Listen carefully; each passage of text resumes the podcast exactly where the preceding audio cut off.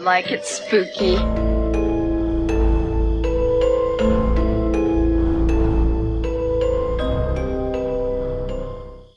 Hey, everybody, welcome to I Like It Spooky Horror Podcast. I'm Brian. I'm Clint. And before we get to the news, I want to thank Brian, Jason, and Final Summer writer, producer, and director John Isberg. Uh, he'll be joining us in just a little bit, but I want to thank you guys for rearranging your schedules to accommodate me. I had the opportunity to vend with inkmirrors.com at Creature Feature Weekend in Pennsylvania at the same time we were originally scheduled to record this episode. So thank you, gentlemen. I mean, although my wallet doesn't appreciate it. Uh, I most certainly do. And uh, also, you won't be hearing Soothing voice this go around as he is out sick. Uh, Brian, how about you lead us into the news?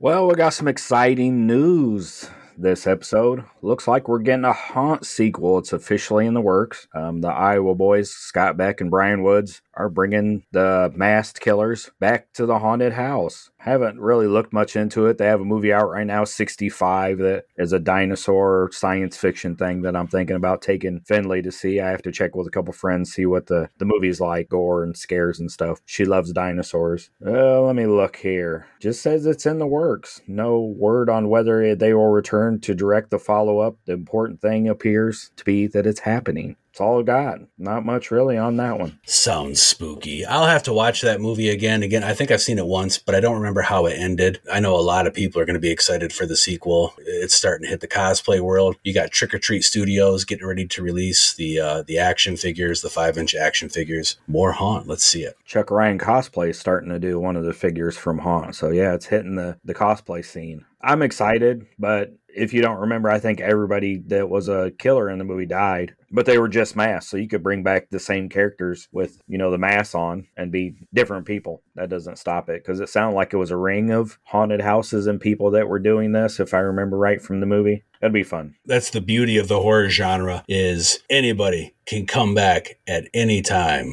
And then uh, from our friends at Bloody Disgusting, looks like there's a retro styled survival horror game, Rewind or Die, arrives April 14th. So just in time for my birthday, our trip to Michigan. I wish we'd have time to play it instead of being at uh at Motor City Legacy because I saw some some gameplay footage. It looks pretty awesome. We could just set up a table, be like, "Hey, if you buy a if you buy a T-shirt, you can play." Yeah, or we'll, we'll just be playing and we'll set up the sign kind of like a, you know, honor system, you know, leave your money here, take a shirt. So it says a publisher torture star video is back again with another dirty little slasher with PS1 inspired graphics. Comp 3 Interactives Rewind or Die, releasing April 14th on Steam. Turns the mundane job of a video store clerk on its head with a serial killer lurking in the background that sounds cool, but the part that I thought was cool was like you have to deal with customers and people being assholes and rewinding the tapes. And I hope that's all incorporated into the game. You could be trying to hide from the serial killer and some lady or some guy comes in and is like, this fucking movie didn't work. I want my money. You know what I mean? And you have to deal with the customer and give them a refund or whatever and deal with the killer. That would be fun. It'd be funny too if they have because years and years ago I used to work at a video store and uh, Saturday morning the the guys would always come in while the wives were out shopping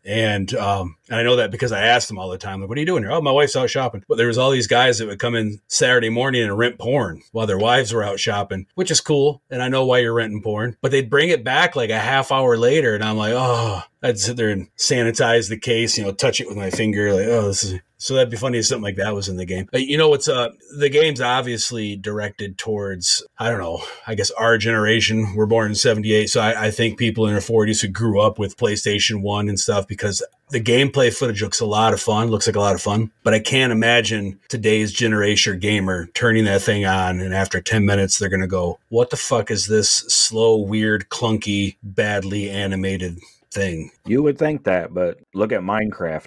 That's true. I mean, there's people that still play Minecraft. Minecraft themed birthday parties. My kids are dressing up like characters from Minecraft. What's the other one? Oh, Roblox. That's kind of clunky and kind of weird looking, you know. And they, they got baseball cards of Roblox and little action figures of Roblox. And what do you got for the news, Clint? Let's see here. So, uh, talking about video games, sort of. Uh, Resident Evil Death Island more Resident Evil stuff. It's another animated movie, uh, rated R for bloody violence, as reported by Bloody Disgusting. Bloody Disgusting announced last month that the official animated movie Resident Evil Death Island is on its way from Sony, and the film has received an R rating from the MPA this week. It's arriving summer of 2023, um, directed by good luck pronouncing that name, and it's a sequel to Resident Evil Vendetta. DSO agent Leon S. Kennedy is on a mission to rescue Dr. Antonio Taylor after he was kidnapped. However, a mysterious woman blocks his initial pursuit. I don't know if you caught the last animated Resident Evil that was on Netflix. It was pretty good. I mean, Resident Evil is Resident Evil, but it managed to uh, to still be fun and you know made you feel like you were playing the game. But great animation, pretty gory, new stories, cool stuff. Better than the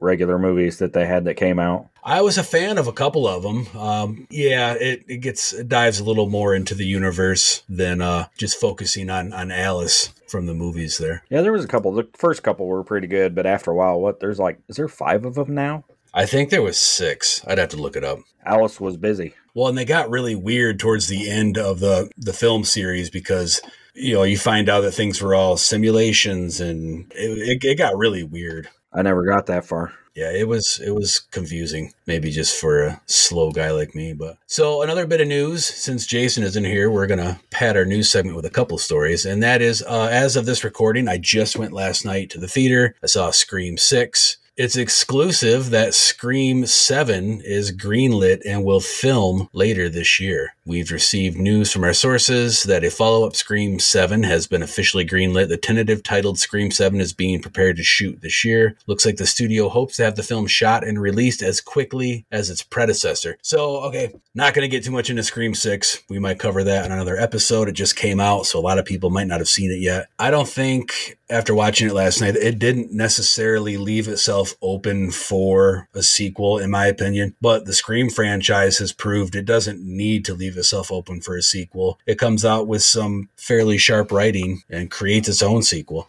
A conversation I had with my daughters after we watched it last night is we're a little worried because typically when a horror franchise starts churning out movies every year, movie after movie after movie, year, year, boom, boom, boom, they, they get watered down and that's when it starts to seem to go downhill yeah, I'd asked a friend, I was like, Did you see Scream 6 yet? And she said, Oh, yeah. And I was like, What'd you think? I said, Don't spoil it for me, but what'd you think? And she said, It's what you would expect from a movie that's in its sixth movie from the series that's set in New York City. I'm like, oh, okay. I mean, it took Friday the 13th eight movies to get to New York, and that's one that I enjoyed now as a fun one. Like you said, every year, I don't need to scream every year. Oh, so I will give one spoiler because this isn't going to really ruin anything, but you just brought up Friday the 13th Part 8. Friday the 13th Part 8 has a cameo on a television in Scream 6, which was kind of neat. It was fun to see because, you know, both of them are in New York, so it was fun. But you know, so Scream Seven or yeah, the upcoming Scream, the Scream franchise seems to have uh, momentum, and they have figured out uh, a system to just grab cash. I mean, all the collector stuff, they're just going to keep churning out movies. People are clamoring for the popcorn buckets. Uh, I actually got a free movie; it was free, so I had to pay for it. But a movie poster when I went last night. But yeah, so they seem to understand how to make money. Hopefully, they can teach us how to make money. I don't have any money. Do you have any money? I got like 25 cents in my piggy bank. Yeah, how about you tell us why? We are so poor.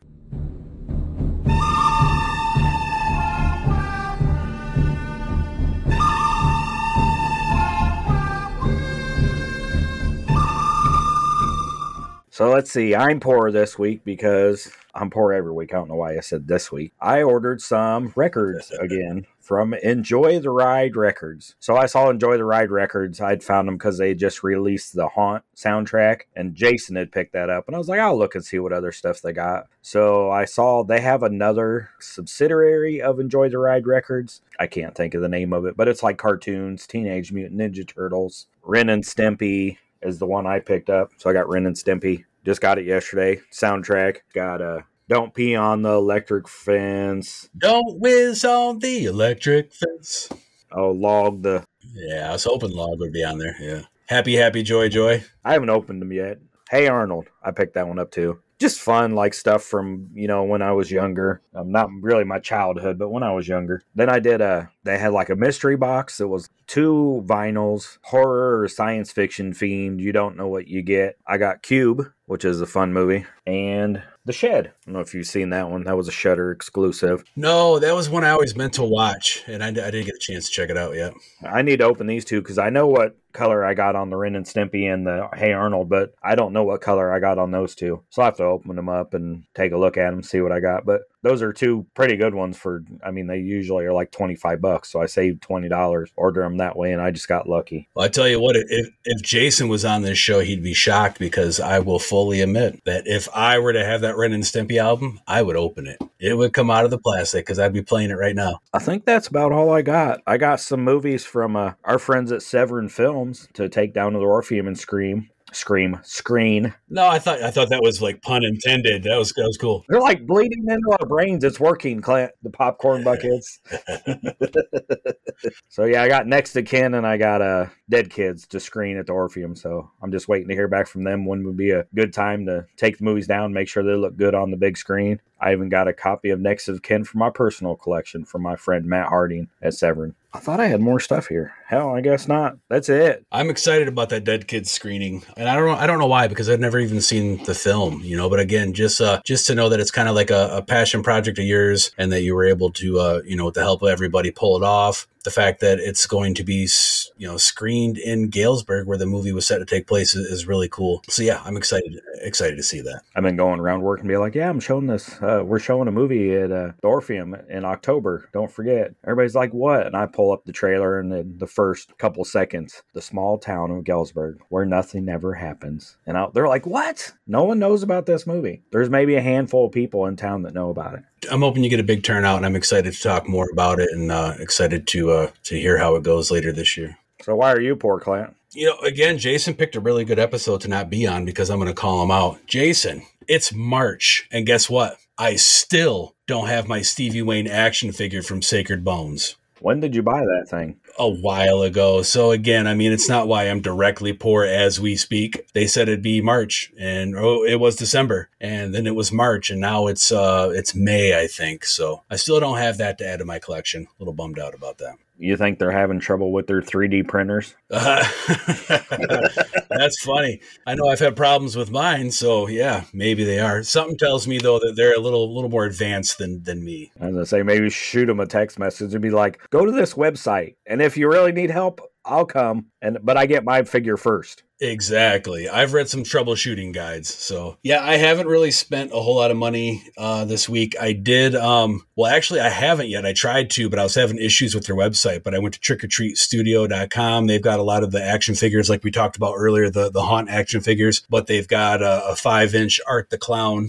from Terrifier action figure. Um, and it's only like 20 bucks. People are starting to get it who have pre ordered it. And it's the packaging is phenomenal. And it's the old school toy where I wouldn't pull them out, but if you pull them out and spray them with water and get it cold, then like red blood stains show up in different spots. Uh, maybe I'll get two just so I can play with that because at 20 bucks, you can't beat it. No, other than that, though, um, again, as of this recording, this one's recorded recorded a while before it's going to come out. So, um, but I've just been spending money on hotel room creature feature weekend became available for me to vend at. So got the hotel room got the table you know banging out the toys and stuff. Since it was last minute i hadn't had everything really prepared. I've kind of been taking my time getting ready for legacy and then all of a sudden i'm like oh shit. So spent some money on getting components for toys and some extra t-shirts and ran uh, our friend Jim Krut, the helicopter zombie from the original Dawn of the Dead, is going to be there. Reached out to Jim. and I said, Hey, I got a surprise for you, but I need to know what size shirt you wear. Of course, he's a, a big, tall guy, so I had to order a special big, tall shirt. So a little money went out for that. Going to gift him a shirt. Yeah, that's about where my money's gone.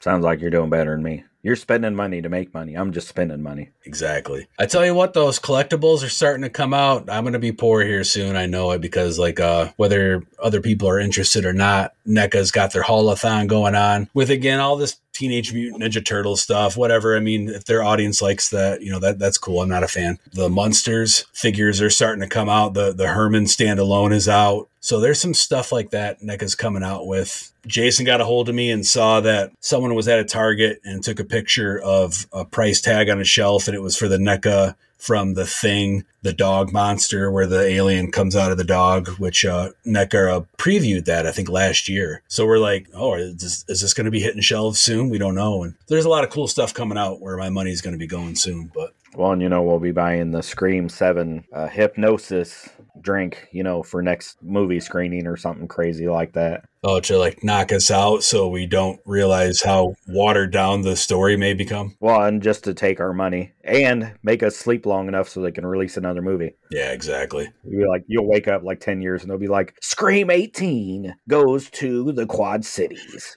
You thought it was scary in New York. That's funny. hey, I'll, I'll, tell you this again, and this isn't a spoiler, but about Scream Six, uh, every Scream movie has that. Every every entry is very self aware of what's going on in the film industry at that time, and they always have that scene where everybody's sitting discussing like the rules and how they've changed. And they did it again last night in Scream Six, and I thought it was just as great as all the other movies. Uh, very self aware of the times and the current trends. Uh, so I think we need to be self aware and realize that since we are going to be spending a lot more money in the coming months with conventions and new new uh, collectible releases, we need to take it to a sponsor and get some cash. You like blood? You like scary stuff? You like gumballs? Get on over to Ted's Marvelous Custom Gumball Emporium, where their selection of horror and pop culture themed toy, candy, and gumball machines are as big as their name. You can find Ted's Marvelous Custom Gumball Emporium on Facebook and Instagram. Ted's Marvelous Custom Gumball Emporium will be on hand at Motor City Legacy in Detroit, Michigan, April 14th through the 16th. Ted's Marvelous Custom Gumball Emporium will also be featured at other horror and pop culture conventions around the country. Ted's Marvelous Custom Gumball Emporium. We dare you to say it 10 times real fast.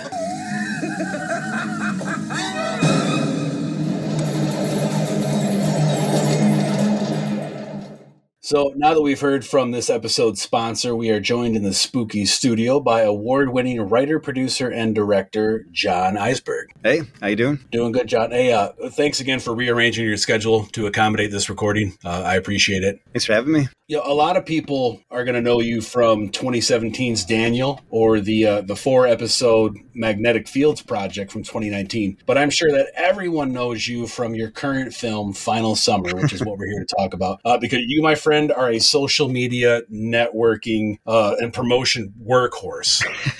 well, thanks. Yeah, it's you got to do it. You know, it's, kind of crazy. Like it kind of started back with um, when we were doing the Kickstarter for the film. Uh, we had these kind of equity investors that basically tried to to rip off the film, and so we had to kind of make it without their money. Yeah, I was like, all right, you know, we got like three days. We've yeah, so I was just like going crazy trying to get get it out there. But um, yeah, I don't know. It's it's funny to to think about how social media has become such a thing with film. I, I was talking with a, a, fellow filmmaker, a friend of mine, the other day, and we were discussing sh- social media. I was like, you know, unfortunately, because if it wasn't for all the stuff I do, the podcasting and and you know the vending and you know all that stuff, I don't think I'd even be on social media. But you know, in today's world, like you say, you have to just stay constant to stay relevant because the attention span, I think, is shrunk to like eight seconds now or something. Well, it's interesting. Um, you know, like I went to AFM, like American Film Markets, back in November. You know, to meet with distributors and talk about our film. Just the biggest thing that I kind of got from them, like I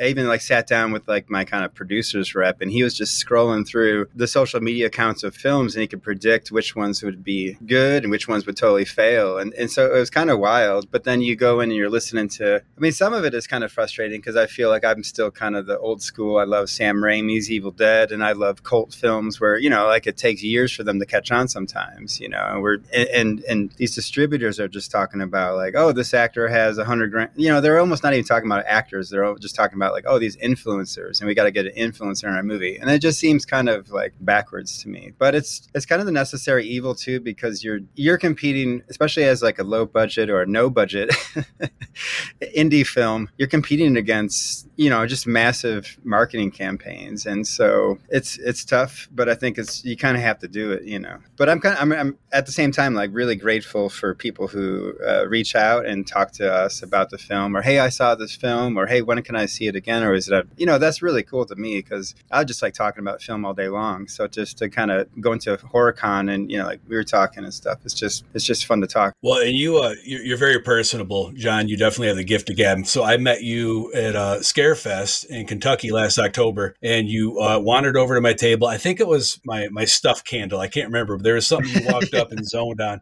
My God, you and I started talking, and uh, the woman who was with you, uh, I, I, don't remember her name, but uh, I I think she kind of was like, okay, well, you two shut up so we can move on. And we just kept talking and talking and talking. Yeah, that's my wife, Jen. She's been kind of like my sounding board for the film and every last idea that pops out of my head for the last couple years. And so, so she's probably the biggest part of this film. no, it's just great to have like a, a, you know, to go to like someone like her. I think that some of the personal story to the film is like I was with someone who was basically like a, you know, sociopath, like insanely abusive person who I kind of based a lot of the film on, uh, or not on them specifically, but a lot of like the things that I kind of experienced going through that. And I just think like I would never be here if that kind of a person is in my life, but to have someone like really supportive, you know, is kind of incredible. So I think like she is a, just a, just a, or my wife Jen is just as much a part of this movie as everybody who worked on it. Yeah, but she's awesome. But yeah, sometimes she'll be like, all right, can we just not talk about slasher movies for like the other day can we just have a normal conversation? Yeah because the other day like i've got like a big screen projector that i kind of made in my basement. Like i i had this whole projector and then i bought this hundred dollar screen on ebay and then i just i went to walmart and i got these like fifteen dollar black rugs and i started building this like theater in my basement with some old school theater chairs. And so the other night we were watching a movie. I'm like yeah let's throw on uh, nightmare on elm street part three. So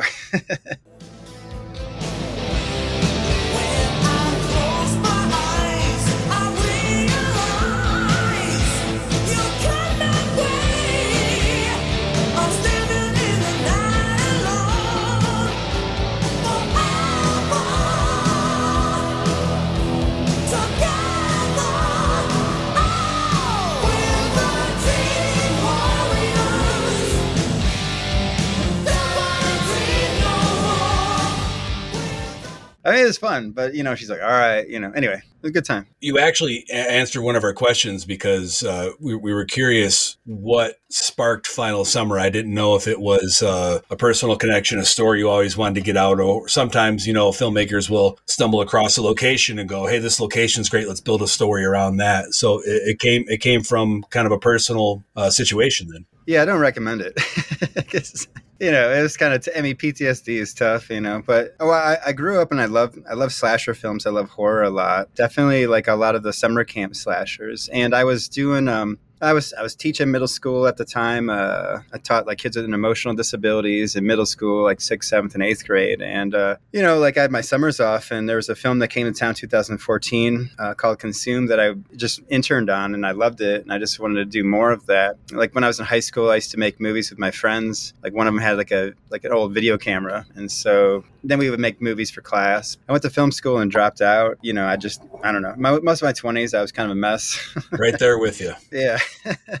and so later on, it just kind of, when that film came to town, I think everything kind of clicked because I had done music for a long time, but I always felt like music was, you go up on stage, it, it's kind of fake in a way. You you know, it's like there's that whole like, ooh, they're you know rock stars, or we, we were not at all. But uh, but I think it just it was a bit more of an ego driven thing. And I think I always loved music, but I think like film is something that my cousin, um, she was like a longtime uh, commercial director on Michigan Avenue in Chicago, and I was I would grow up and listen to stories about her working with. Oh, it was like William Friedkin was actually like directing industrial films for her company in like the 60s or whatever. So hearing about this stuff, wow, because this, you know, I heard, you know, early on, it's like, ooh, The Exorcist, and wow, there was this interesting family connection to that. And then I met some other guys through the ASC. This guy, uh, Charlie Lieberman, who shot um, Henry Portrait of Serial Killer. And it was cool talking with him because he talked about how Chicago is such a small scene, so everybody knew each other. And so it just felt like there were these seeds that were there. And then finally, when that movie came, I was just hooked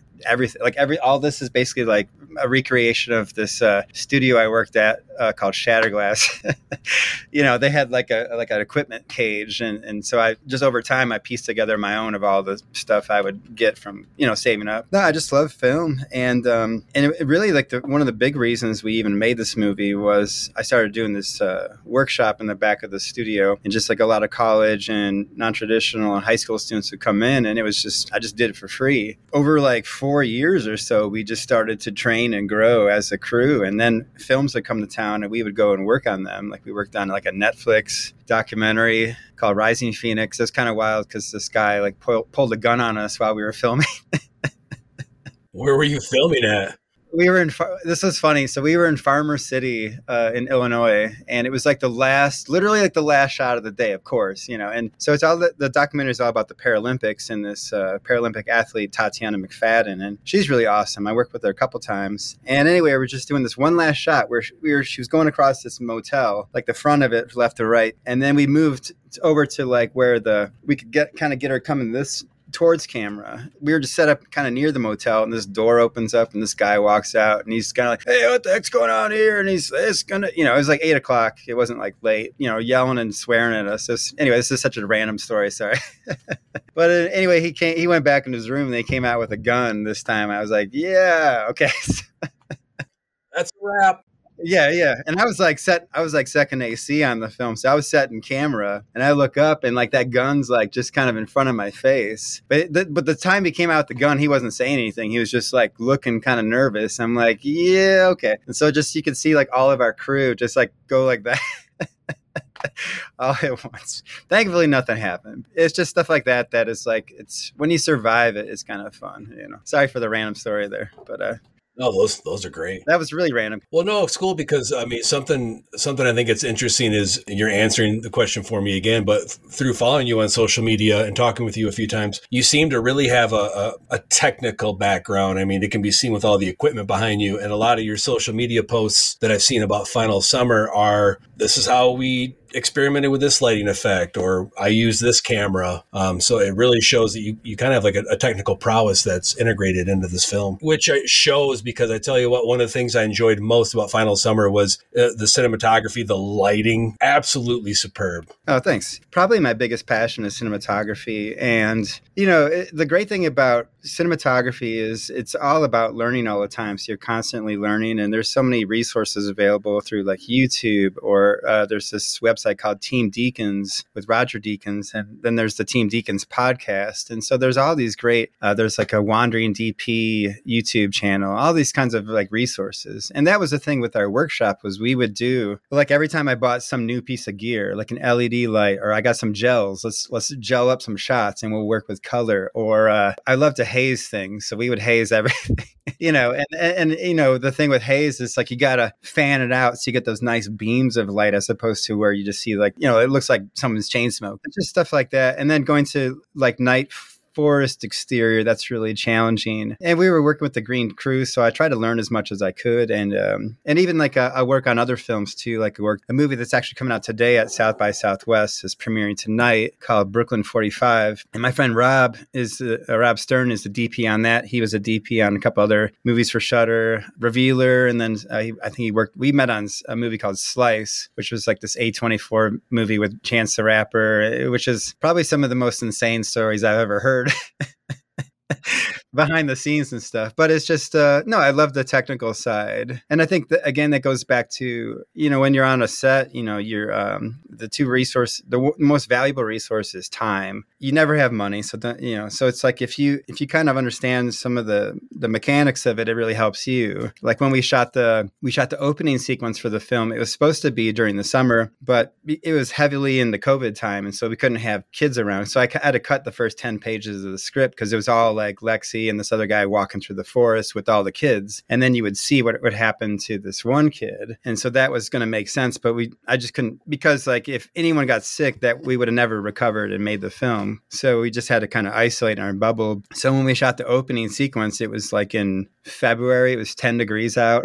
it was so cold. And I just remember you know, we had like, we were hustling to get it done, you know, and then it was like when we were by the fire, it was great because all the actors were just warm. And then we had to go into the forest and we were freezing our butt off, you know, it sucked. And I remember at one point we had to be done in like five minutes and we still had to go do the reverse, you know, of, of like seeing the, the guy in the, on the ground. And so we just ended up cheating all that stuff. So it's kind of like those things where like as a, as an editor, as a filmmaker, as a cinematographer, when you kind of know the cheats, you know, it helps save time. You get out, you your crew is happy. I would have never known that it was shot in February. Like I didn't, I didn't see breath. You know, you could tell it was chilly out, but I didn't think it was February. Oh my god, it was ten degrees. It sucked. And the, the thing that I was so I was kind of annoyed because the day before it had snowed, and I was like, oh, this is awesome because I was thinking, you know, blood on the snow that would look badass. So like when when you see the flashlight go to the body, I wanted him to see like blood on the ground first, and then just like that, you know, like the trail towards the and then you know like ah you know kind of thing.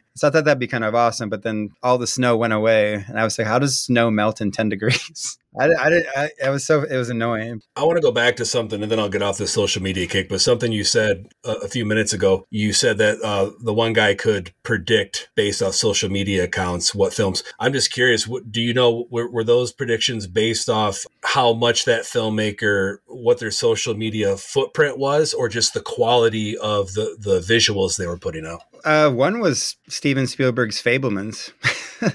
He's like, I know this is not going to do as well because look at the social media on it. And I love it. I think that's a great movie, but I was like, okay, you know, and I think that's interesting. So this is the thing, and this is what I was talking to some of the distributors about. Because when I went to AFM, the thing was like, it's it's kind of frustrating because I feel like they don't, you know, because everybody will always say to you when you're making a horror film, is like, oh, there's nobody in it. Because the paradox of making your first horror film is you probably can't afford anybody, and you probably can't get anybody because no one's going to take a chance on you because they're going to be like, who are you? You're just some knucklehead who's you're in Illinois. Like, you know, I'm not going to waste my time with that. And so no one's going to come out. And so when you go to try to look for distribution, they're just going to be like, well, there's nobody in your film, or oh, you need you just one more person, or whatever. And so that's where I think like social media is kind of a boost, or just a, a way for indie filmmakers to kind of get past that hurdle a little bit. Because the thing the thing that was craziest was I went to AFM and there was one distributor there. I won't give their name, but I literally like worked on films that were theirs, and my friends had put out films on their label. And I walked in like, "Hey, how you doing? Oh, I worked on that film and that. Oh, you know, I got the here's my film. You know, da da da da." And they just looked at me like I was nuts. Like, who is this total idiot? Like,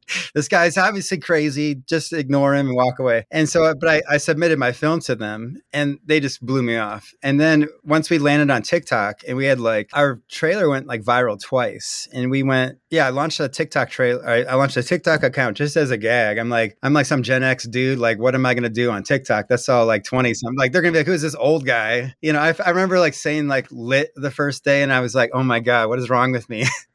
like, the trailer just took off and then like i think we had like 100000 views in like two days. And then like two weeks later that same distributor like emailed me like hey we're you know are you looking for world? I'm like really? Like now you guys are coming?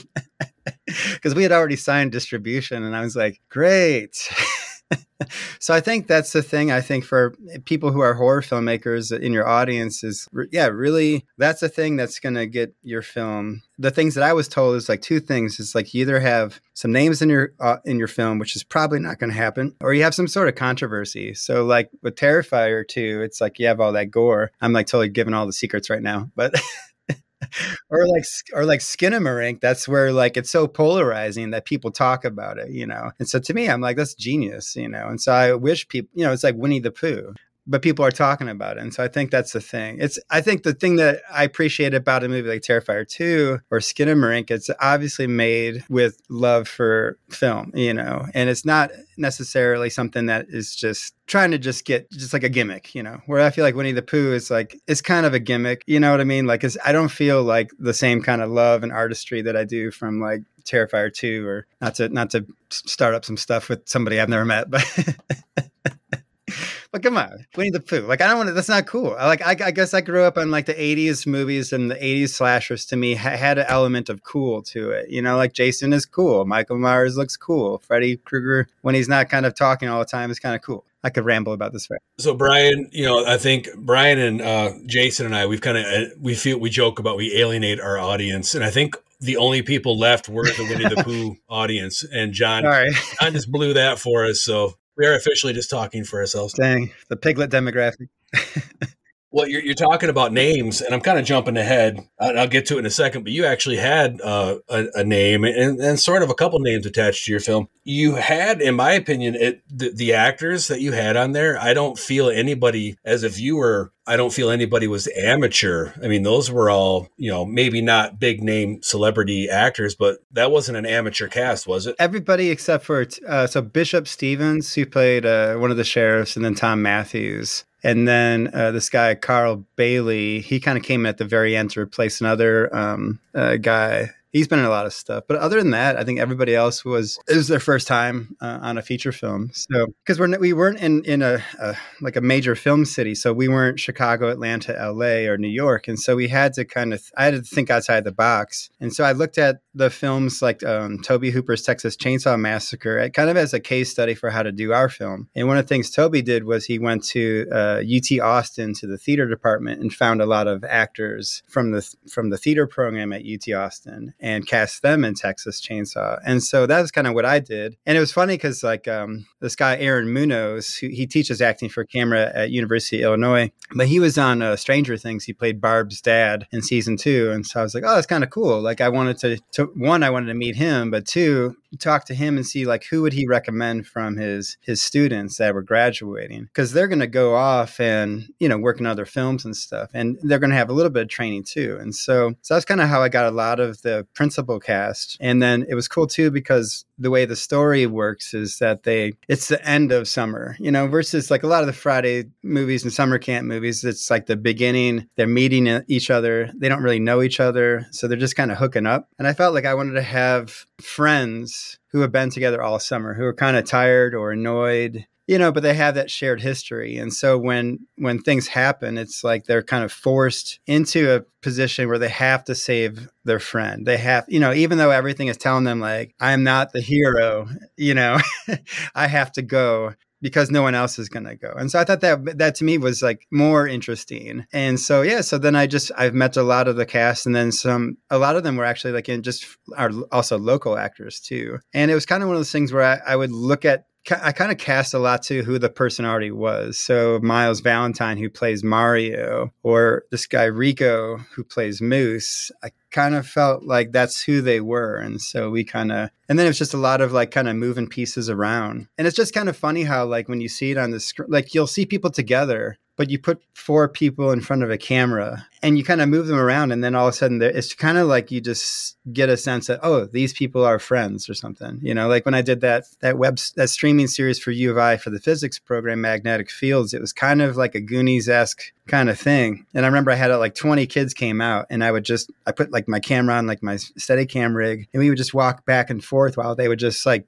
talk to each other just just walking together and i'd swap kids out and all of a sudden you're like oh there you are you know. So it's kind of interesting how how just seeing on camera it just makes sense in a way that like you know sometimes just headshots don't really do it justice. It's like you need that chemistry that's sometimes not even uh, tangible you know? Chemistry is the key word. That's why i didn't seem to me that anybody was amateur because they all you you believe that they knew each other. They all interacted. They they coexisted on the screen really well. Nothing was clunky or awkward. Yeah i just watched like uh, nightmare on elm street 3 the other night and i've seen it a b- bunch but i don't think i ever really watched it as close. And i was impressed by how you know the the characters like the kids the teens in the the uh, center they really feel like friends and i thought that was really cool again going back to like ensemble is difficult and that's i think the thing that sets apart like good horror films is the cast is believable versus like how many times you you can't wait for somebody to die you know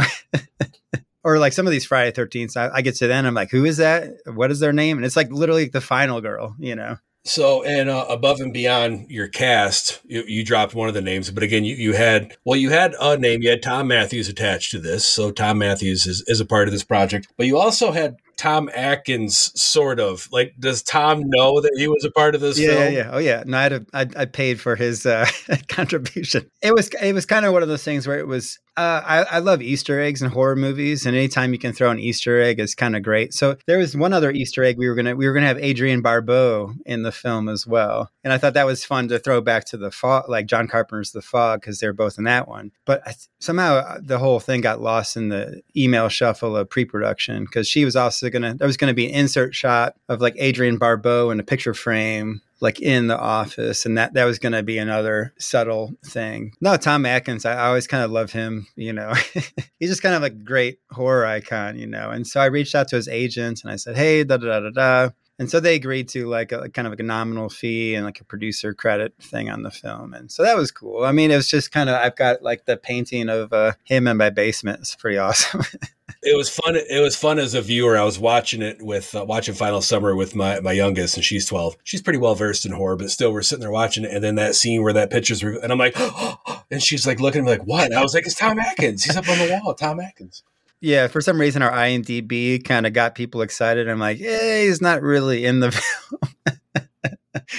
but it was it was COVID and he was much older, so I didn't want to I didn't want to like you know risk something happening to him and then be like the guy who you know so but it was, it was nice of him to to do it because I, I love those easter eggs you know in films where you so i mean uh, b- between your um, well-versed acting staff between the names you had between your technical background uh, and you've been traveling the convention the film circuit showing final summer i mean again it's no surprise you've been racking up the awards you know, from the opening of the film throughout, exceptional lighting, the great cinematography, it was front and center for me. You've been just amassing these awards from all these conventions. Have these all been like best film, or is there other categories? Are they Yeah, we got nominated for. I think with Scarefest we won best of horror, and then um, at Days of the Dead, uh, Atlanta we won best cinematography, and then I know for Horror Hound, I think we're up for Judges' Choice, best feature, best special effects, and best production design, which was kind of funny because there's not really any production design. It was it was all the camp, you know. I mean, it was all. so maybe it was a good choice of location or best location or something. No, it's been great. I think uh, to me, it's more great to just meet everybody. I think that's kind of more valuable to me is just you know just meeting all the other filmmakers and meeting fellow horror fans because I feel like you know that's the thing I love about film is you can have you can build a community around it. And so meeting all of you guys and meeting the other filmmakers you you get to tell swap war stories you know from like the terrible days on set and everything that went wrong and you know and I think that's probably the most important thing for me. I think we're going to have a announcement tomorrow. Uh, there's a big announcement early this week that's coming out in Fangoria of another film festival that we're going to be at. So that's really exciting. So yeah, so that's coming, and then I know we're going to be. It's not announced yet, but um, there's a film and festival in South Carolina that's coming in May. So I think we've got about 15, 15 more film festivals that we're kind of into, kind of between now and and, and Halloween, basically. I think uh, we're planning to probably just hit uh, streaming this summer. This has been it's been kind of an incredible ride to be here. So it's kind of can't believe we're actually here, you know. Well, you're starting to uh, get some interest from the cosplay world. I was talking to a cosplay buddy of mine last last night because I had posted, "Hey, I want special screening of Final Summer," and he says, "Hey, what did, what did you think of the movie?" And then um, he started. He's uh, been following you on social media. He's curious to see it. Uh, he's a pro cosplayer, and he's interested, I think, in, in cosplaying the killer. Oh, that'd be awesome. It's it's a real easy costume, and the mask is, is very affordable. It's like a it's like a fifteen dollar mask on Amazon. Actually, the the company was really cool. I talked to them about you know, it'd be awesome is we should get this into Spirit of Halloween, you know, because it's like a cool you know. So we'll see if the if the film does well. But um, yeah, it's it's all pretty affordable costume. It's um basically I took I was in the Army National Guard, and so I took um my old uh, field jacket and I just ripped it up with a razor, and then we got this this mask that I found through this company called Faux Real, and it's uh, like a skull mask. But I always love like that was the thing that was the funniest thing to me about like with going to the killer look is like I love the '80s horror film villains, you know. So and, and there it, it was just always very simple, simple and iconic. So you, when you look at like Michael Myers, the first movie mask, because then you look at the later ones that look like just dog crap, you know, like the that one there's like one shot where the guy looks like John Cusack almost, you know, like from like like high fidelity, you know, he's like when he's looking at Jamie Lee Curtis and it's like the worst mask. But I just think uh there's just something that's beautiful about the simplicity of it. And and I kind of I remember thinking like, oh, I want to go for like a skull mask because that's a very iconic kind of design. But it was it was funny how hard it was to find a basic skull mask. You know, there's like a million of them, but they all are so corny, and the latex ones never fit well. And I think there's just something about a, a tight fitting mask that seemed really cool to me, where you could feel like the actor under it. And that, that's what I told him. I say it's pretty simple. I was like dark pa- pants, camo jacket, and kind of this like thin material skull ski mask type thing. But the one thing, so th- this particular cosplayer, he likes to, um, a couple of them that we know, friends of the show, they like to um, really hone in on the mannerisms of the character they're playing. And uh, but I was as I'm talking with him, I'm thinking you're going to have to watch the film though, because one of the things that stuck out to me about the killer was he was very poised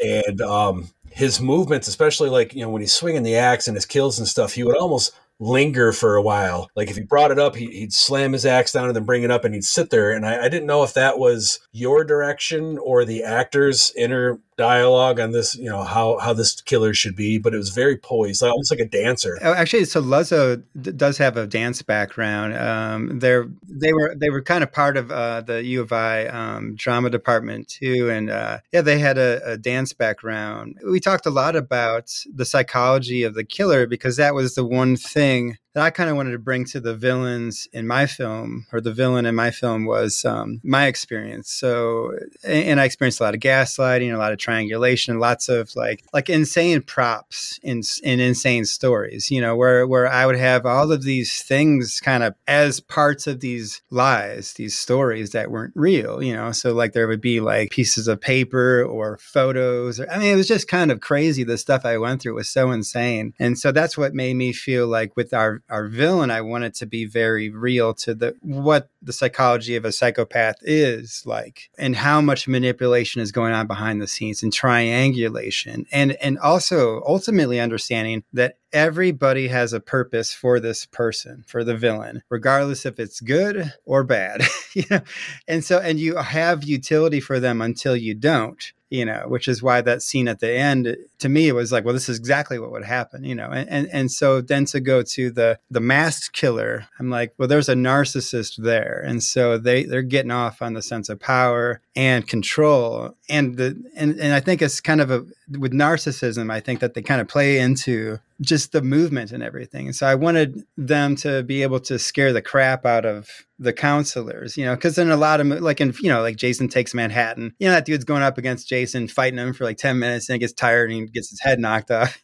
I wanted the killer to scare them so bad to where the even though like you have someone like Moose who's a pretty big dude, he's like nope, like he's not even entertaining the thought of fighting back. He's just so scared to death of what's happening. Because that was the other thing I thought was like, what if kind of the premise of the film is like, what if you were really in a slasher film? Eh, versus like what you think you would do if you were really in a slasher film. You know and so that's what i wanted it to you know and so then those moments where like he slams the axe into the person's head and he's lingering in that moment it's just to it's kind of getting off on that as a, the killer but then also terrifying everybody who's watching so i remember one review was like he just came out of nowhere and he's killing everybody in the you know like that's if you saw that with like 80 of your friends you'd be scared to death. You wouldn't be like let's get him. You'd be like holy that was actually one of my favorite scenes my, my favorite scene with the killer was um, where he takes out the, the short haired brunette. They were outside the building, and it was just the way it was lit. You you accomplished a lot of um, a lot of great silhouettes a lot of like cool screen grabs of the killer poised this way or that way with the lighting and the fog and everything. It was fantastic. But one of my favorite scenes was, and because I've never really seen anything like this in, in a film like this yet, was where the killer um, he comes just out of, out of nowhere. I think it's the scene you're talking about across the field, and then just stands there, and you know the the cast of counselors. It's nighttime, and they're just all kind of, and everybody's just staring at each other. It, it goes on for a little bit to the point where it almost gets awkward. And I was like, that, that's kind of cool. They don't know what he's going to do. Yeah, I, I thought it was so. To me, it was, it was kind of funny because I always love like when um when the film kind of shows the audience like what the ca- the characters don't realize, you know. And so I thought it would be fun if like they think that it's still this one character coming up, you know, to them. And I thought it'd be kind of hilarious if like Mario's like, "What? Like, man, screw this!" And so he grabs the mask to kind of mock the guy. He's walking out there like, "Ooh," you know. And to me, it's like it's kind of it's just a funny scene that instantly turns into like scares, which I kind of love, where you you kind of make the audience laugh, but at the same time, they're like, uh, very, uh, you know.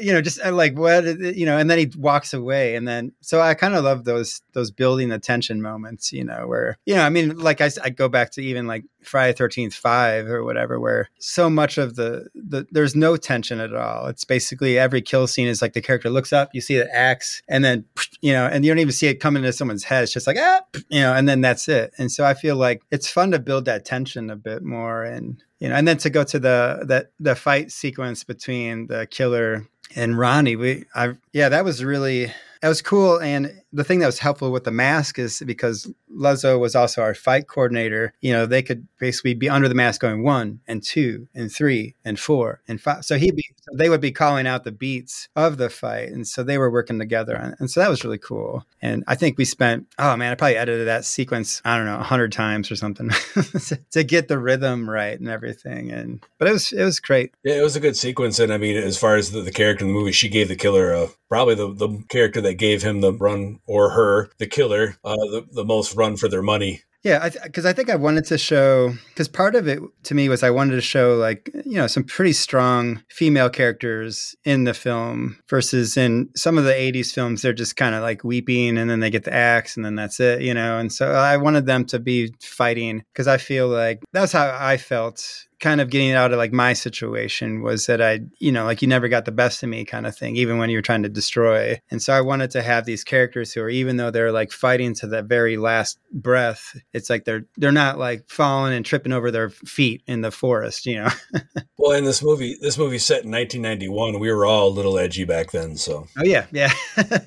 well, it's funny because like the thing the thing about 91 I, I really liked was there's so much. It was kind of like that turning point, you know, like it's like when I feel like when the 90s really hit because you because the 80s were like leading up like you had the 80s music the 80s styles you had hair metal coming out. But like in 91 you had like guns n' roses use your illusion 1 and 2 you had the metallica black album you had red hot chili peppers blood sugar sex magik you had nirvana's nevermind. So it was just a massive massive year for kind of a culture shift. And so so it's kind of even like in the in the film like in the prologue that's set in 86 i kind of lean more into those like 80s slasher cliches you know like the drinking the beers and there's like a you know like the corniness of it. But then as the 90s hit we're kind of getting into that kind of grunge alternative like angsty era uh, you know and so i thought that was kind of fun to have a bit of a contrast. So i hope i'm not talking your guys ear off oh no we love it Okay.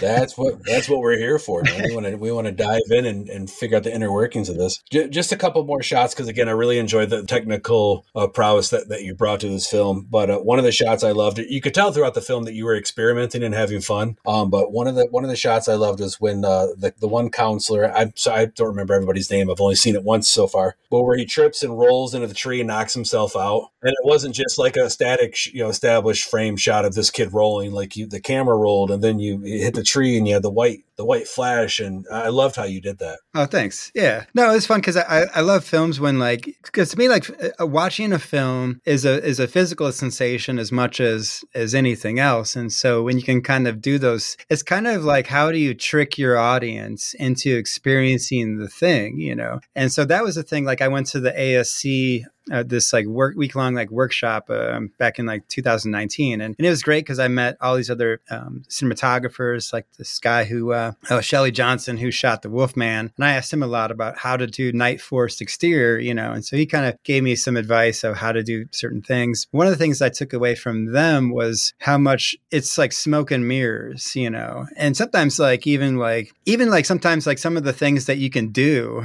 have almost no they, they're not like logical or whatever but they look cool or whatever or there's like tricks to trick your audience. And so like that that one frame of the the white was kind of like boom like it kind of sells the the impact in a way that just showing it wouldn't you know? And so i think it's like your audience is feeling that too and and then going to black and then like boom and then you're kind of with the killer again and i always love that stuff. That was funny because that was a scene that like when we because we were rushing when we were filming we were probably there at the camp for like i think we had like 13 days of filming and there were like three days that we had off. I shot some stuff when he was at the camp but it just never really gelled at all and so like a couple months later it was like october and we shot that part and so eh, you can see a couple like leaves in the ground that looks eh, i found like the one part of this forest that still had any like like leaves and we just went there and we shot it, but it was like it was like a couple blocks from my house or whatever. Same with like um uh, when Warren Copper looks out or, or out the truck towards like Lexi at the beginning, right before the title credits thing. That I literally went to like uh, uh we found like basically like one tree that still had some leaves on it because it was like November, and I was just it was one of those things when you're editing, you're like,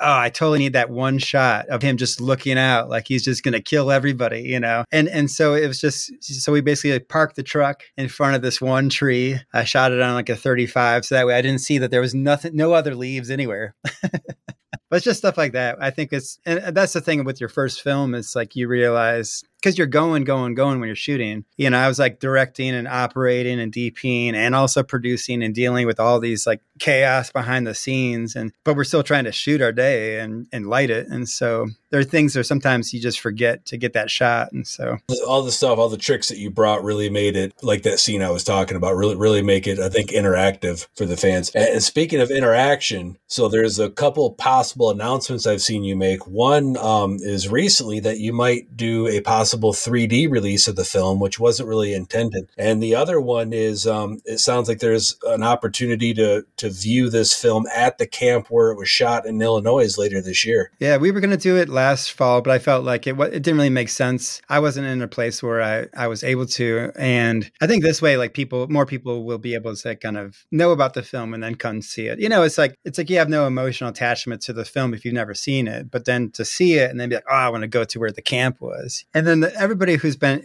who's at the camp, they've just been really generous. You know, they're they're always great with me coming up and shooting pickups, or you know, they're always just really super supportive of us. So that was really great. Yeah, it's just this old Boy Scout camp out by Danville, Illinois. And so yeah, so this fall we'll do kind of a either outdoor or indoor screening. But I donated this like kind of pretty big screen to them uh, for being cool with us. But uh, I just think there's something fun about you know you're at the camp and then you're just walking around and it's it's creepy at night too. So, but then the 3D thing, it was funny. Um, I don't even know what got me to think about doing as 3D. It, I can't even tell you what it was. just as a gag, there was this. I, I just started thinking about like, yeah, that'd be kind of fun. And so I I kind of just did this really basic uh, uh, 2D to 3D conversion the other day through this um, this app or whatever, and then I watched it on my screen, and and I've got like all these 3D glasses, and I was like, oh my god, this is it, it actually kind of worked, you know, it, which was kind of wild. Like I never meant it to be 3D at all, but I think the way some of the shots are kind of stacked, where you have things in the foreground and then the action is back here, and then there's even more back there. It just kind of worked really well. And the craziest scene I think was when Lexi's in the cabin by herself before the killer shows up, because you're seeing all these beats, and then that door open right there too behind her, you know, and so it just kind of worked. I was kind of blown away. I, I just was laughing the entire time watching it because things just stood out and I was like, holy crap, like I can't believe half-assed like, you know, 3D conversion thing like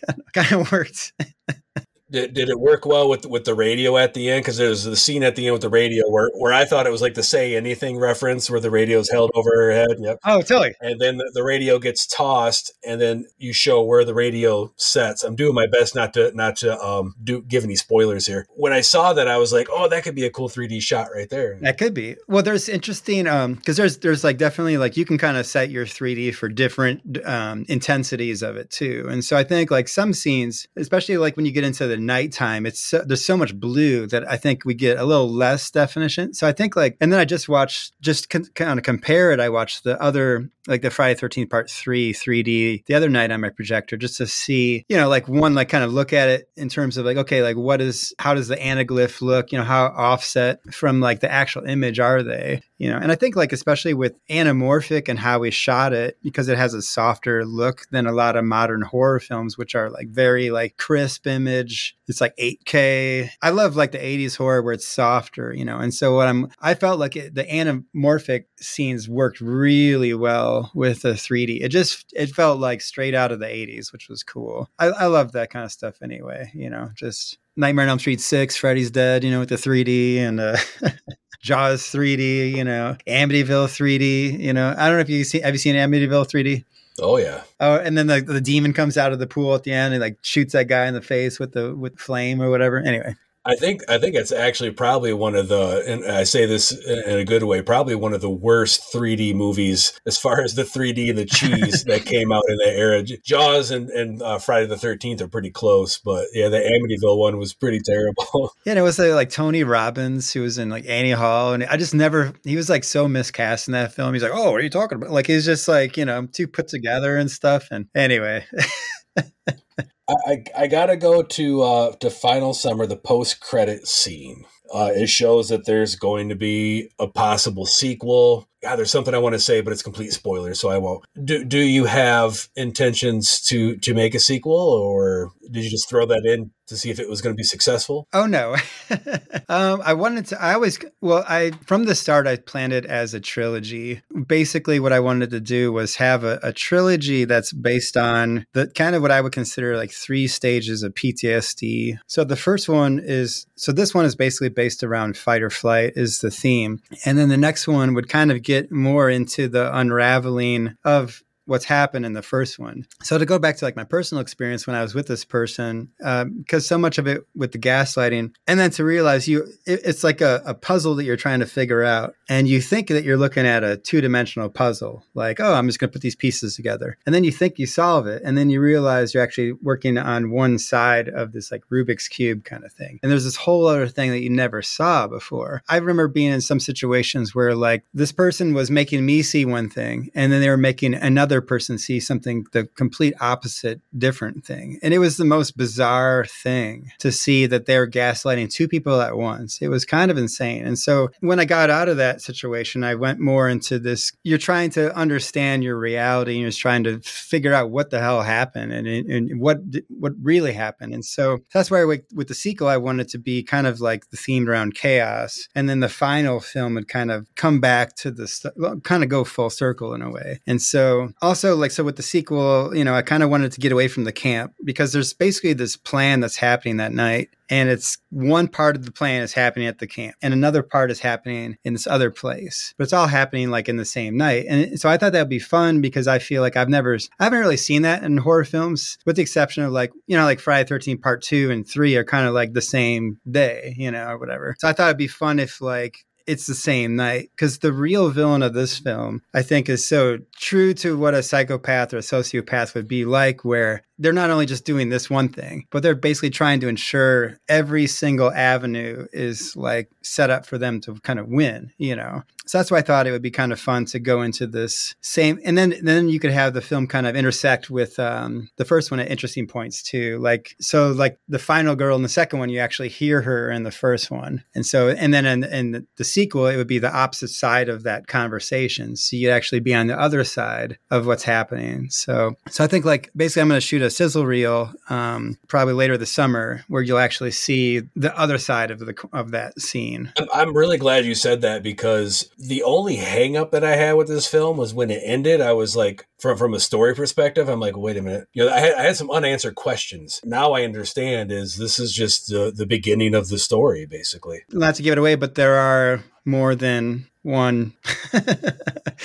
you know and so i think if anything if you think of it like in terms of because to go to the beginning of the film it's like well who is that person right? Because it wouldn't be the one person because that was five years before this thing or whatever. And so it's like, well, who is that? And, you know, where did they go? You know, and so that's where I think, and, and the interesting thing, I think, to go to the psychology of this is like you have basically a, a, a burgeoning killer, serial killer in training in this one. And you might also have a kind of more seasoned killer that you just aren't aware of, you know and then you've got kind of this psychopath mastermind kind of thing going on or whatever. So, so I just try to think of it in terms of like, you know, obviously, like I, I probably should have thought more about like, oh, what if I never make another movie?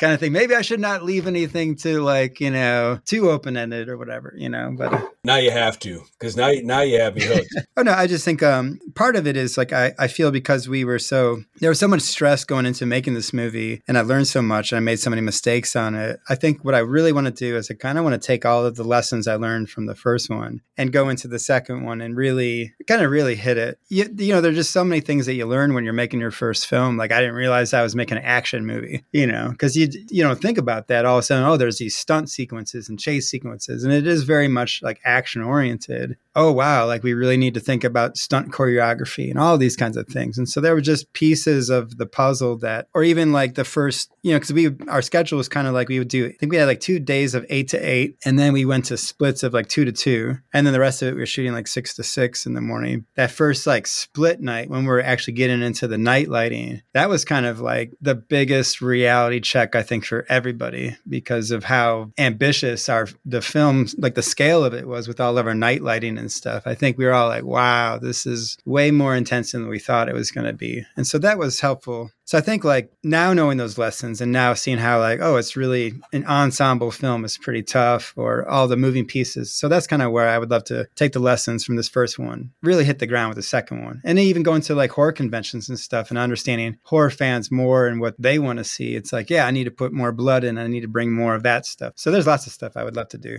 differently. I was going to ask if, um, and this isn't a dig, it's just a legitimate question, but I was going to ask if, because the final summer does not have a lot of blood and guts. And I didn't know if that was a, a budgetary thing, if that was an artistic choice or time constraint. I think it depended. I think sometimes it was timing. I think that there were days when we were just like rushing, rushing, rushing. You know, the, some, some things just get lost in the fold. Sometimes, like, it's like they'd be running to set with the blood while we were shooting it because I would be like, we got to go now. Like, we just don't have time to mess around or whatever. And so I think that was where you know, we were just trying to get so much done in a little bit of time. But then also sometimes there are some scenes where like the violence that's happening, I wanted to show it from the point of view of as an audience, like I think like you you can't ignore what's happening. Like there's a scene where this character kills this other character and then instant and, and the other character sees this happen and, and they're like running away and instantly the character turns around and try to gaslight to them like he's the killer he's the killer kind of thing. And i wanted to shoot that in a wide because i wanted the audience to see how crazy that actually is. So it wasn't like the violence of that scene was the shock. It was almost like what was coming next was even more important. You know like when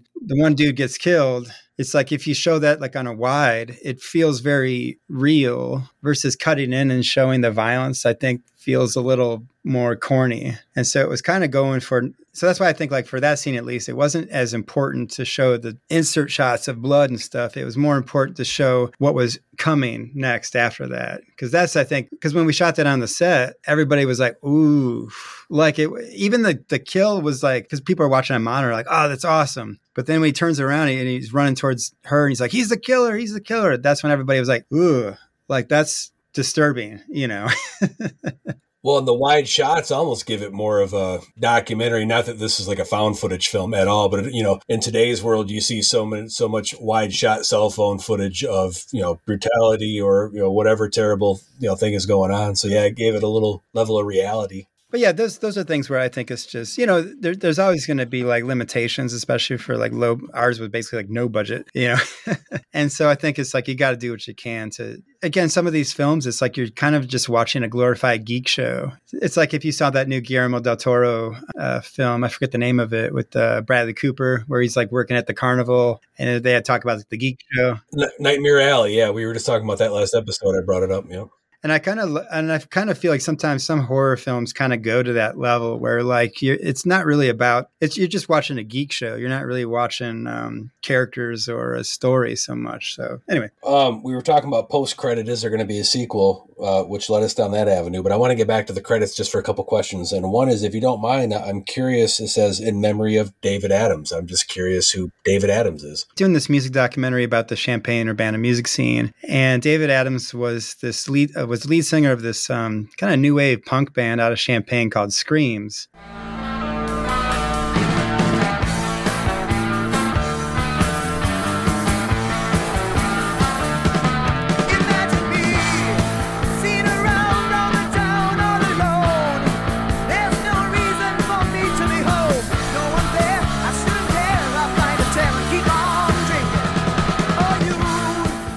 I got to know him as I was doing the documentary. So Screams was kind of like this amazing and incredible band out of Champaign, kind of like Cheap Trick in a way or whatever. But they had this like in- incredible story, and you know they opened for uh, Van Halen on their first ever like U.S. tour. And back then, the opening bands were notorious for like not you know like they give them like two songs maybe. Van Halen would never want to be like showing up or whatever, you know. And so Screams were a really great band and they would go out there and they would be winning over the opening, you know, the opening act should be crappy basically to make Van Halen look better.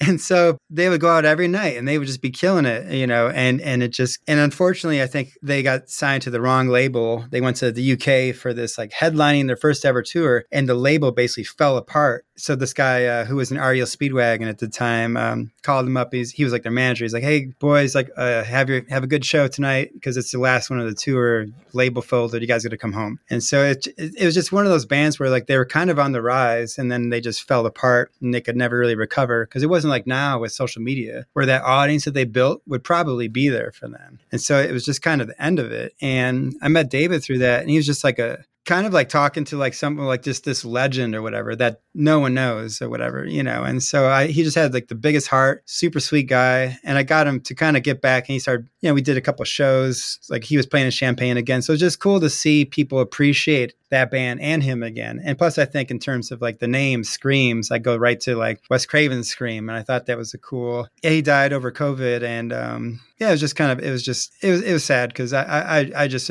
liked him a lot and I just thought he was like the coolest guy and so I wanted to kind of in memory of, of his his thing and just like the fun connection to the name and the and, and, horror and stuff. You know what's crazy is I've got and I'm so as you're telling me the story. I'm scrolling through my playlist here but I've got a YouTube music playlist for myself. And there's this uh, I I gotta I'll have to look into it, but there's this band on here, Scream. It's from Rare and Obscure Metal Archives. It's just random song that I came across that I loved. I mean, I'll have to like figure out how to send this to you to see if it's the same band because I, I, love this song. And they, and so all the all of the music in the film is all bands from Champaign too. So like there's a band called Last Gentleman you hear during like the first pool sequence, and then the second pool sequence at night is the Elvis Brothers. Um, they're like this insanely great band later on. So it's like Screams broke up, and then Elvis Brothers kind of came out of that like the drummer Brad Elvis, who now plays in the band called the Romantics. Like that, that song, like you know what I like about you and talking in your sleep and stuff. And he's a great dude. Like probably like the greatest Keith Moon drummer alive today. You know, like he's just a, a, a monster. And then um, the song that plays during the one sequence that was like my old band, the Blackouts, and so uh, it just kind of worked out. And then the the song at the end of the credits was uh, my friend Jeff, who plays in the Smashing Pumpkins. We did a music video for them, and so that was the song because I wanted to have that the thing I love about 80s slashers is they have that if they have that iconic song at the end. I called out your name to taste a part of you.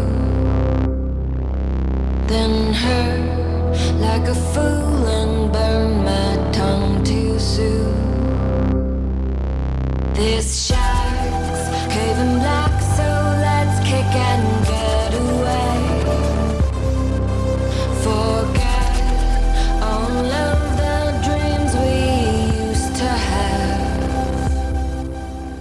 like Alice Cooper's Man Behind the Mask or Dokken's Dream Warrior. And so I wanted something that captured that same kind of thing. We were going to do um, uh, Pat Benatar's, uh, uh, was it uh, something with the shadows or something? Brian, you're the karaoke artist. What song? Sing it. Oh, I don't know no karaoke. oh, Shadows of the Night. That's right. Running with the shadows of the night. We're running with the shadows of take my hand.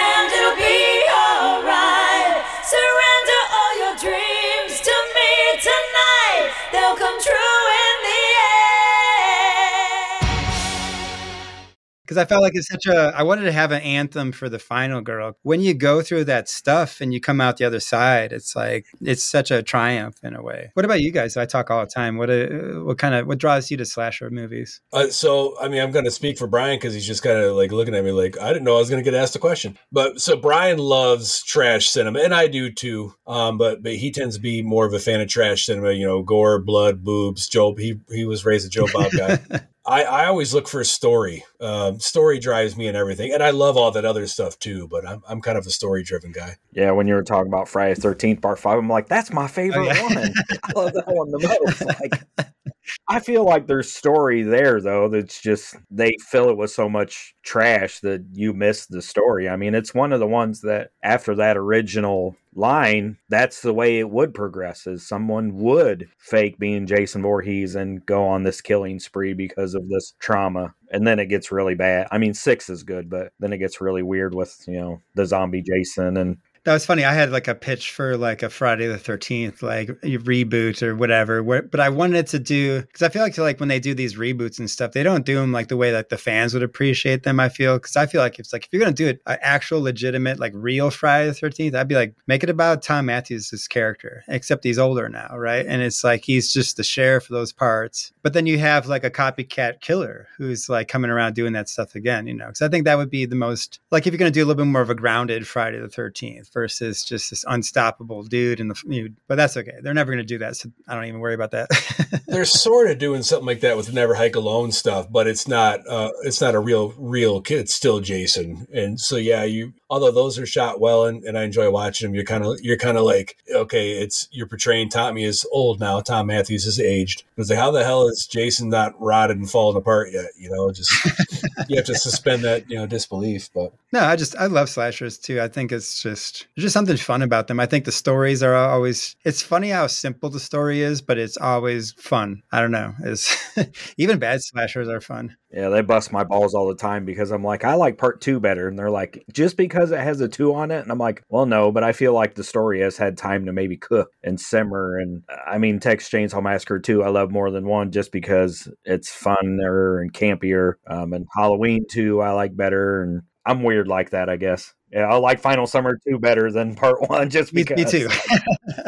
you like you like the never ending story part two just because it's part two, even though it's a never ending story, so it can't have a part two. It's you know what the hell I think they did have no Never ending Story Part Two, right? Wasn't Jack they did. Jack Black was in that one too? I think or something. Oh gosh, I don't know. Or was he in Part Three? I don't know. Yeah, There's a part three. yeah. I think there's a Part Three too. Yeah, no, It's never ending, Clint. never stops. I know. One last thing I wanted to talk about with Final Summer with uh, with the credits is um, in, in the thank yous section. You mentioned, and these names jumped out to me, and so uh, you mentioned Neil Affleck talking about slashers, talking about our, one of my favorite slashers, My Bloody Valentine, Tom Atkins, and Billy Corgan. So I was just curious if they had some sort of involvement in the film, or if that was just you thanking them for their influence, like on you personally. No, uh, Neil Affleck was originally going to be uh, Warren Copper in the film, um, and so he signed on. But unfortunately, due to COVID, and, you know, and then there was like a H one visa situation at the time, so I think it just ended up being where it was too difficult. And I think just because COVID was such a thing, still, it was just better to not risk it. And so, so he went away. But he was just a great person to talk to. Like we talked a lot. He came and talked to uh, over Zoom to like the workshop, and he talked all about you know working on My Bloody Valentine, like what that that shoot was like. Um, you know, he talked about Peter Cowper too, who he had a dance background as well, and so Peter Cowper is under that mask, and and he used that similar physicality, which I was really in- inspired by. And then yeah, and then just you know he was just a great guy to talk to, and, and just really kind of giving of his time to us. And so I think, and then he had interesting kind of suggestions. Um, and then yeah, Tom Atkins was just you know appreciated that he was he lent us image to the film. Um, and then Billy Corgan, I did a bunch of stuff with uh, you know like from Night Dreamer. I kind of over COVID, I did a lot of stuff with the, the Smashing Pumpkins too. So I shot oh like some uh, uh, performance video stuff that ended up on like the Tonight Show, and uh, I worked with Billy Corgan a couple times um, for like we did like a iHeart Radio show, and then I was shooting some stuff for him for the his uh, wrestling stuff, and it was cool. And so he was really gracious and gave us uh, the the Gish shirt because that, that album came out in 91 too and so i thought it'd be cool to kind of have that little nod to a band that i really uh, loved a lot and so yeah he was really cool um, it's kind of surreal you know they always say like don't work with your heroes you know but you know uh, it was just cool to you know everybody's people are just people you know and, and then um, actually tom mcloughlin was a, a, another one that was really cool with me too so i reached out to him early on just because i liked his uh, film one dark night Classic. yeah, the flashback was going to be shot at night. And so they were going to come out of the theater and you were going to see on the marquee, it would say One Dark Night. But because the theater fell through, and then by the time we shot it, and then it was just like we just went to this one theater, but we couldn't show the marquee because we just didn't have, t- so it just ended up not being in the film. But, but he was really gracious. And then he, he sent me a really awesome email, like right before we went into uh, popcorn frights or whatever. Just, just a cool, really heartfelt email about how this is like your film is like at, at this point is, is no longer yours it's everyone else's and so you're going to have all these opinions and, and and it was just kind of a beautiful thing because you know i think like the funniest thing is like when you make a film it's such a it's such a miracle that a film is ever made and ever completed you know And so I think like you get to that moment and it's like it's almost like it's so insane that you you finished it and you're here now. And then every now and then you got someone tapping your shoulder and you're like, huh? And then they like have a, a film review or, or they're a critic or something. You're like, huh? What? You know? and so I think the stuff that he said to me was really cool. And uh, I don't know. I just think like it's it's great to when filmmakers are cool in that way because I've met other people who are kind of like you know full of themselves, egos, and all this kind of stuff, and they think they're better than you or whatever. And it's like that's cool, but you know we're always one movie away from making a really crappy movie. so I think there's no reason not to just just be we're all in this together you know kind of thing. Because even like going to these festivals you can see you can kind of see the next wave forming of different filmmakers and different waves coming up you know? And so like right now you've got like damien leone and all this stuff and it's like that's this wave that's happening right now and they're kicking the doors open for other horror filmmakers you know to kind of so it's exciting. And i think giving them credit, like giving credit to Damien, who he's what he spent like 16 years on developing Terrifier into Terrifier 2 and all success he has now. So it's awesome to see that hard work payoff. Where when I was at AFM, I talked to distributors and they're like, "Oh, we're looking for the next Terrifier 2." I'm like, "Yeah, well, like, good luck. You're looking for a guy who's been working 16 years on this thing. You know, you're not going to find that. It's an anomaly." So I think that's where I feel like paying respect to those people that came first and opened the doors for the next wave to come. Maybe it's just because I came from indie music too. I don't know.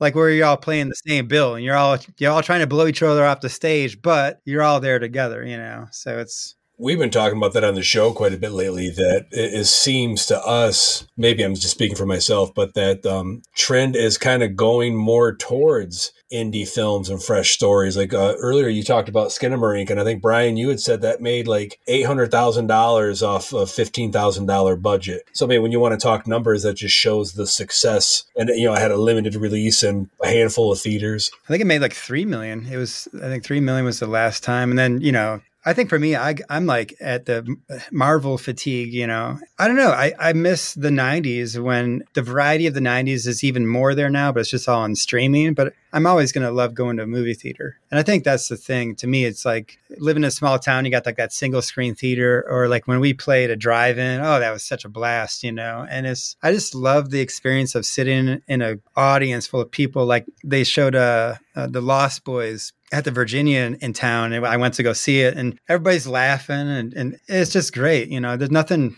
nothing touches that, I think. Cause then what are you going to do when you're scrolling through Netflix 45 minutes later, you finally decided on a film you're half interested in and you're sitting there the whole time on your phone screen. That's nothing, you know, it's not, it's not real. And plus I think like if I watch a movie on my projector downstairs, I'm paying attention to all these details of the filmmaking and, and, and the lighting and the, the, editing and stuff. You just don't get that from streaming soapbox. I, I went to see Scream 6 last night and um, I, am a credit watcher anyway, but I had heard, hey, stick around for the post credit scene, which I, you know, I would have anyway. But so myself, my two daughters, and then the movie ends, and everybody, and it was about a half full theater. Everybody leaves except there was another group of two or three people, and we're just sitting there watching the credits. And then the, the post credit scene hits, which I'm not going to do any spoiler alerts because the movie just came out. But it was quick and it was kind of humorous, and so we had that little experience you're talking about. Even in that empty theater, two groups of people just started laughing. I looked over at them. I don't know who the hell they are, you know. I was just like, I said, I don't even feel cheated. That was funny, you know. And we laughed, went about our day. So yeah, I tell you, man, it's funny because like I, I, saw this thing a, a, while ago. And I was looking at um, news things from the early 80s and it was like they went to like a, a theater in chicago and it was for like the, the opening night premiere of uh, uh, empire strikes back. And then they went again to this other place in like south carolina and they, it was like the opening day of like return of the jedi. And i go back to even like waiting in line for concert tickets you know like like there'd be like that midnight sale. Like i was kind of bummed that scream didn't have a midnight screening because i remember like the original scream they had a midnight screening in 96 and i like went there for that and i was like and it's just like there's an energy that you have where you're all there together and people you don't even know. You're in line, you're like talking to people, oh man, da da da da. Da. You know, it's just like it's a community thing, which I love. And like now I feel like my favorite thing is going to horror cons and like talking with you guys about seeing a sign that says like Strode Realty or something, you know, and laughing about that because it's like we all get it, you know, and it's like horror fans are like metal fans that I remember. Like fighting over what's the best franchise is fighting over if like Megadeth or Metallica is like a cooler band. You know, like it's just it's like continuing that vibe and that community. So I, I love it, you know. And I think I think the theatrical experience is part of that because it's like you got to be, you know, it always is a community, and that's the best place to watch it as a community. Yeah, one of my favorite movies from this last year that I saw was a uh, little theater here that's over a hundred years old, the Orpheum Theater. They'll show older stuff. Um, they get a sponsor, so the tickets are free, and uh, they showed The Wolfman on a Friday night. It's about half full theater. I mean, it's a pretty good sized theater. We have Knox College here, which is a liberal arts college, so it's about half older people and half Knox students. And every time the Wolfman would howl, all the Knox students would howl. And everybody's just laughing, and you know, you're having popcorn, and you know, it's just fun. Uh, they show Rocky Horror, and I I was one of the judges for the costume contest. So I'm just like in the front row, just taking everything in. And it's, I mean, I remember going to see like Total Recall and, and like these high schoolers were like just commenting on all the film. And, and even my, my friends, we would still like use their lines as like a line from the movie, even though they weren't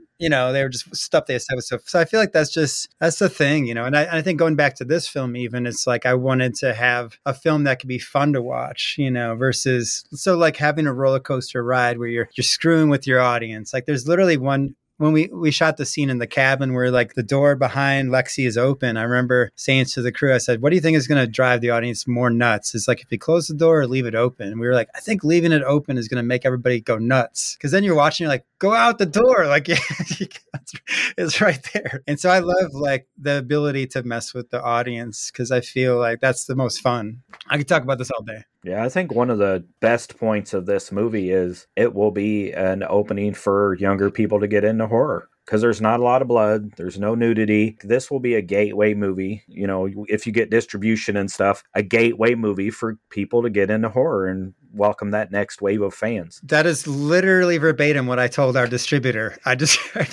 so that's really cool to hear you say that too, because that's kind of how I felt, you know. And, and the funny enough, we did we did that drive-in premiere opposite Halloween Ends, and then we did four days at a local like like multiplex in Champaign, and and I saw like younger kids there too, which was to me I'm like like I have kids, I'm like I don't know if you want to see the movie, but I do feel like it's it's it's not gory, you know, and there's no nudity, so it just has a lot of f bombs, and then the the scares and intensity. But I think yeah, it is kind of like a gateway for the younger audience. And then I go back to the 80s. Like I'm like eight, seeing posters for Friday the 13th, going like, wow, I mean, I want to see that thing, you know? So I think it's like they definitely have an appeal. And now, like my son, who's in like fifth grade, his buddies are like, oh man, final summer, da, da, da, you know? and so I think it's just there. You know, that's that was the thing we when I talked with Creepy Duck who made our poster, we talked a lot about what is it about these films? Why is there this enduring appeal for slasher films? And I, I kept going back to the the visual, the poster, what they make you feel. You know, it's like sometimes the movie that's in your head of Friday Thirteenth Part Seven is better than the actual movie when you see it. You're like, yeah. when that TV is kind of jankily floating through the air toward her, you know, and all that. Yeah, I think you're right about the the gateway, the gateway slasher. And then the second one, I'm excited because I feel like I'm going to be much more mean. so the audience will grow with the second one because I know that's the one thing I'm like I'm going to be more mean with this guy, you know, in the second one because it's it's a different vibe, it's a different killer kind of in a sense. But uh, yeah, he's pissed off. He's got to do this crap. so that'll be my four year old's favorite. I have a four year old that loves Godzilla and scary movies, and you know, at that age, you got to kind of steer them in certain directions to what they can watch. But one day we're sitting on the couch, and she comes around the corner with a Michael Myers mask on and a little knife, put a reel together, and it's playing the Halloween music. That's awesome. Yeah, yeah. Nah, that's cool, man. She stabbed you while you were on a ladder, didn't she? And almost made you fall? changing the light bulb and I, she comes and stabs me in the leg and I'm like, what are you doing? You're gonna make me fall off of here. Now my, my son was the Mason character in the film. So like when you see on the so that was my son and it was kind of wild because he's very like I have ADD and so I feel he's a lot like me and I was kind of blown away. I've never seen him that still in my life.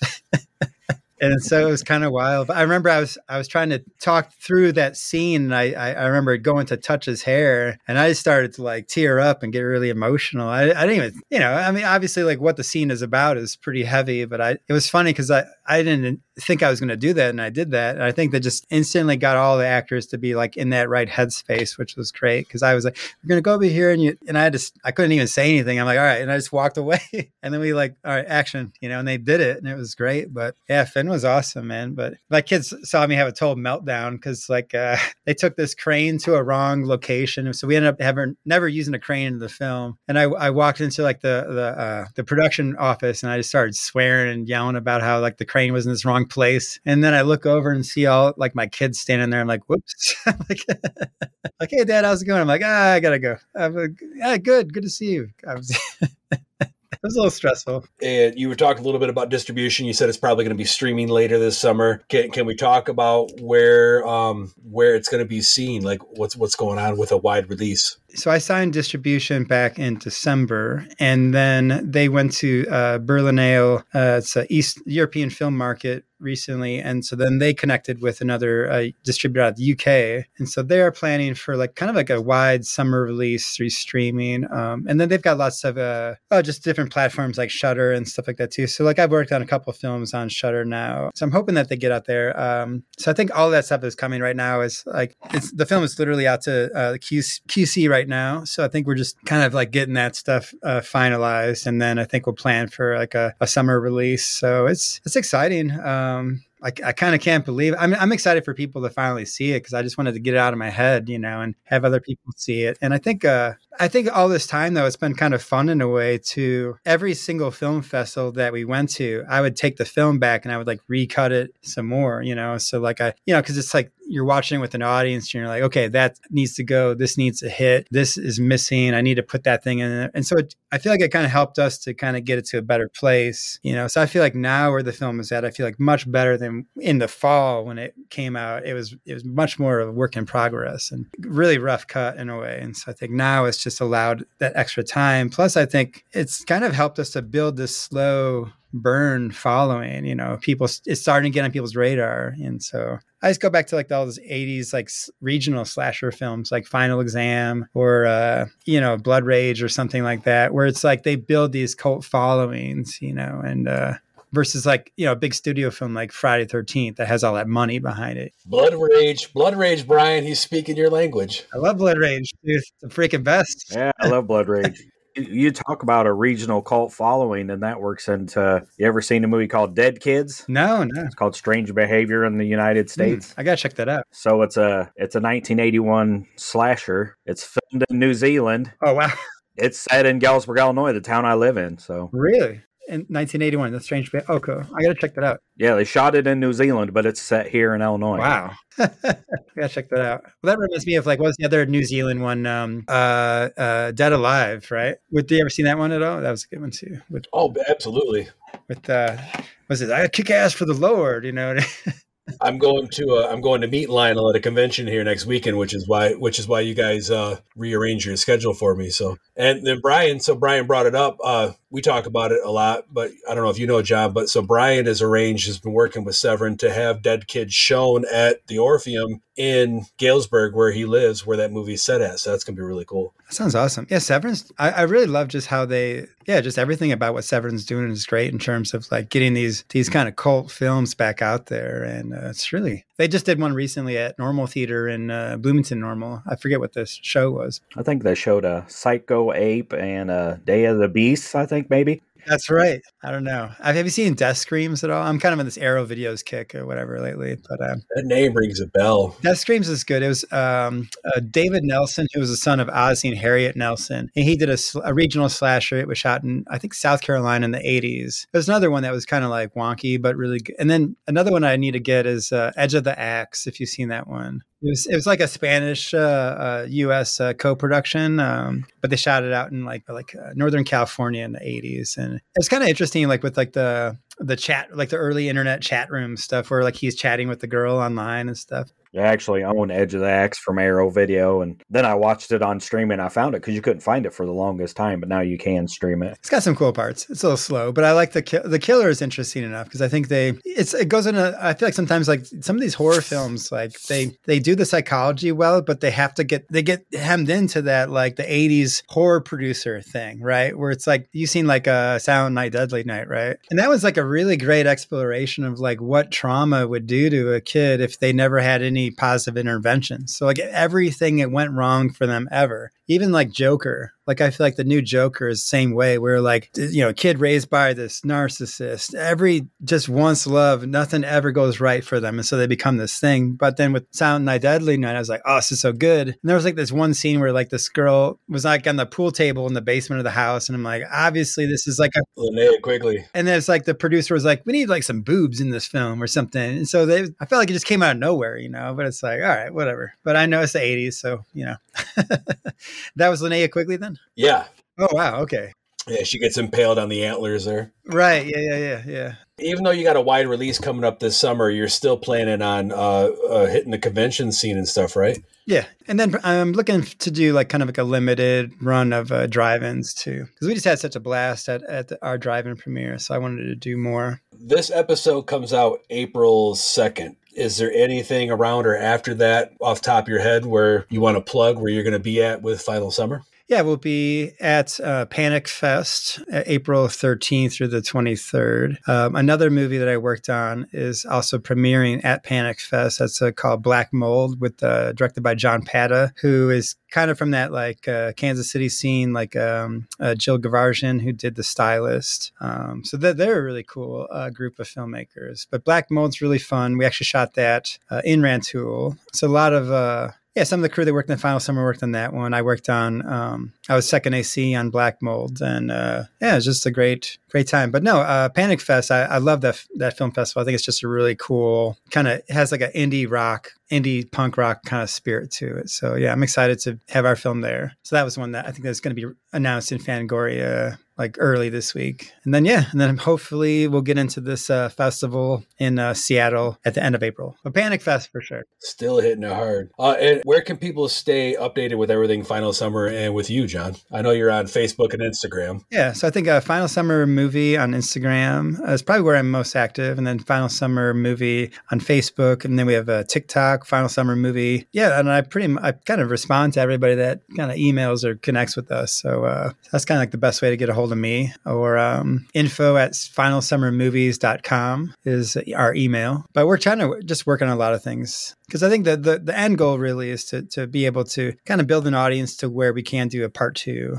And I'm excited because uh, right now I'm already building locations for that. I mean, like the former Air Force Base in Rantoul is probably where we'll shoot a lot of the part two. And there's like some of the things I want to do for it. I think I'm just ex- I'm so excited about because the locations are so cool. They're like perfect for horror movies, and uh, it's all kind of like like I tend to write to locations. So like for the first one, I went to the camp and I was like, oh, this is cool and that's cool. We got to use this. And so I've been going to Rantoul a lot and just kind of checking out different places. Like, oh, I got to use this. I got to use that. And then hopefully, uh, you know, maybe we'll get like Corey Feldman in the mix in part two. Bill Moseley, I'd love to have him. Uh, he, he was actually at Day of the Dead. This is so funny. We, he was at Day of the Dead in Atlanta, and I was going to talk to him about a role in our film because he's kind of from Chicago area too. And he was at our table and he was looking at our poster, and I was like walking up, I'm like, "This is totally perfect. I'm going to go talk to Bill Moseley now and just get it on his radar." You know, because he just seemed like a cool guy. And one of my friends was like, "You got to talk to him. He'd be great for your film." But I'm so intimidated talking to him because all I can think of is like Otis, you know, for, or like you know when he was on like Devil's Rejects. I mean, just he just intimidates the crap out of me, you know. But he was there at our table. I'm like, oh, I'm gonna go talk to him. This is great. And I walk up and I notice this other dude is like talking his ear off. Okay, so every time I try to say like, hey, you know, hey, dude, what's up, man? We're like, we're actually from Champaign. You're from Chicago area. We're like local to you, you know, kind of. Every time I tried to open my mouth, this guy kept cutting me off, and they. And he finally he just like threw his phone at me. He's like, "Can you take a selfie of us?" I'm like, "Okay." So then I took the selfie of Bill and him, and then Bill just kind of split. And I I didn't want to like bother him because I felt like he was like you got away from like super fans, so I didn't want to track him down and be like, "Hey, dude," you know. So I just started laughing at the fact that like. that was my one opportunity to talk to him, and then like he just went away. so, So the guy was like, "Why are you laughing?" I'm like, "Oh, that was the guy I was going to talk to you for part two. And he's like, he like looked at me like, "What are you, what are you talking about?" And I like pointed at our poster. He's like, "Oh." Like, yeah, you know, what are you, you know, what are you gonna do? So that's. Totally blocked. Yeah, I know, total cock block but moment. that's okay. You know, like I feel like uh, everything happens in time, and sometimes just things don't work out, and that's how it goes. Everybody we have been talking to writer, producer, director, cinematographer, 17 other film credit hat wearer, and obvious obvious fan, very personable guy. I'm glad that I met John Isberg last October in Scarefest in Kentucky. Oh, thank you. John, thanks for coming on and, um, and talking to us about your film Final Summer. Absolutely. Well, thank you guys. Brian, I got a question for you real quick though. Did you catch in the beginning of Final Summer when these killings all started? Did you catch what year it was, Brian? What year it was in the killings? It, when, when when Final Summer began and it was 86 and they were talking about when everything started, did you, did you catch what year it was? Was it 86? No, 1978. We joke a lot about 1978. That's when us and our other co-host was born. So Nice. uh, yeah. So if you listen to this show, everything bad started in 78, including the I Like It Spooky Horror podcast. Um, so if you listen to the show, you know what we're talking about. And if you listen to this show, you should probably listen to the other shows on our podcast network, the PFPN. So let's hear from them.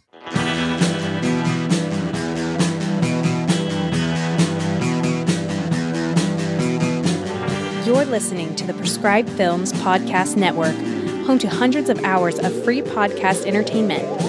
The shows on this network all have a common goal providing you with the best discussions about movies and other forms of entertainment media. The PFPN hopes to fill your earholes with audio joy. Visit our website with links to all the other amazing shows at www.thepfpn.com. Thanks for listening.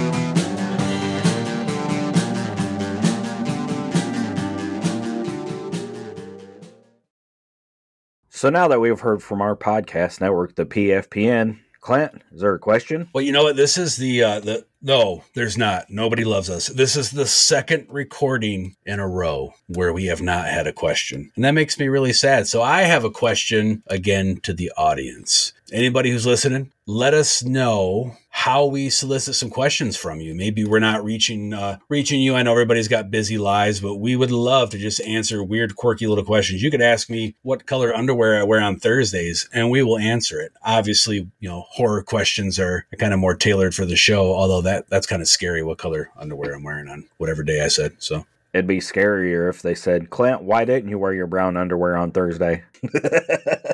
because I I made them brown on Wednesday. Oh my god. Well, yeah, go ahead. We, we don't have a question, so what the hell's what are we up to? You up to anything? Oh, there's the season is here, my friend. But let's see. So again, since we're recording this episode quite a bit before it comes out, this comes out April second, right? Yeah, this episode comes out April second. So getting ready for you assholes to come up and see me. Yeah, because um, well, basically two weeks after this episode airs, you and Jason are going to be invading my home and trying to steal my collectibles. I won't steal anything. I don't have any room. Jason's going to like open stuff and then or I'm gonna walk in the room and he's gonna have his finger right by going, I'm not touching it, I'm not touching it, I'm not touching it. Yeah, that's that's pretty much it. Um by by the time this episode airs, it's gonna be really pushing to restock whatever um I've sold at Creature Feature Weekend and restock for Motor City Legacy.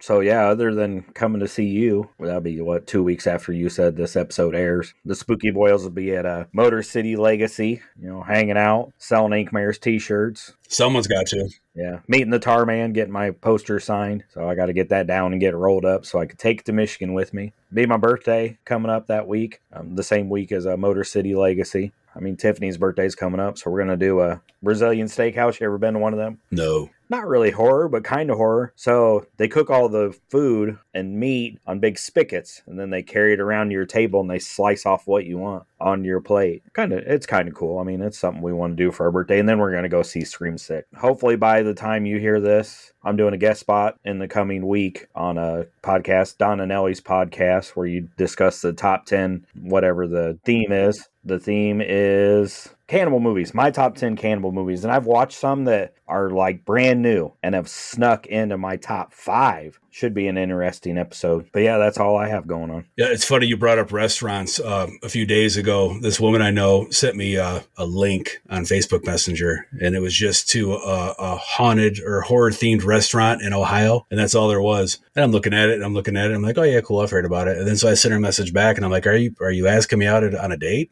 shot down hard. She just immediately said, she just said, nope. I just thought you might be interested in this. And wah, wah, wah. But yeah, I might, have to, I might have to check that out on my way to uh, Pennsylvania here. That'd be fun to go do that. But yeah, we have a little horror themed restaurant in the Quad Cities called Igor's Bistro. Mostly older horror stuff, you know, the Universal monsters and all that. But it's cool. I think it's cool. Well, now that you've heard what we're up to, don't forget to check us out on our socials. I Like It Spooky Horror Podcast on Facebook, Twitter, Instagram, YouTube, and take care of yourself. Bye bye. make sure everybody uh, harasses Jason on social media for not being a part of this episode. Hey,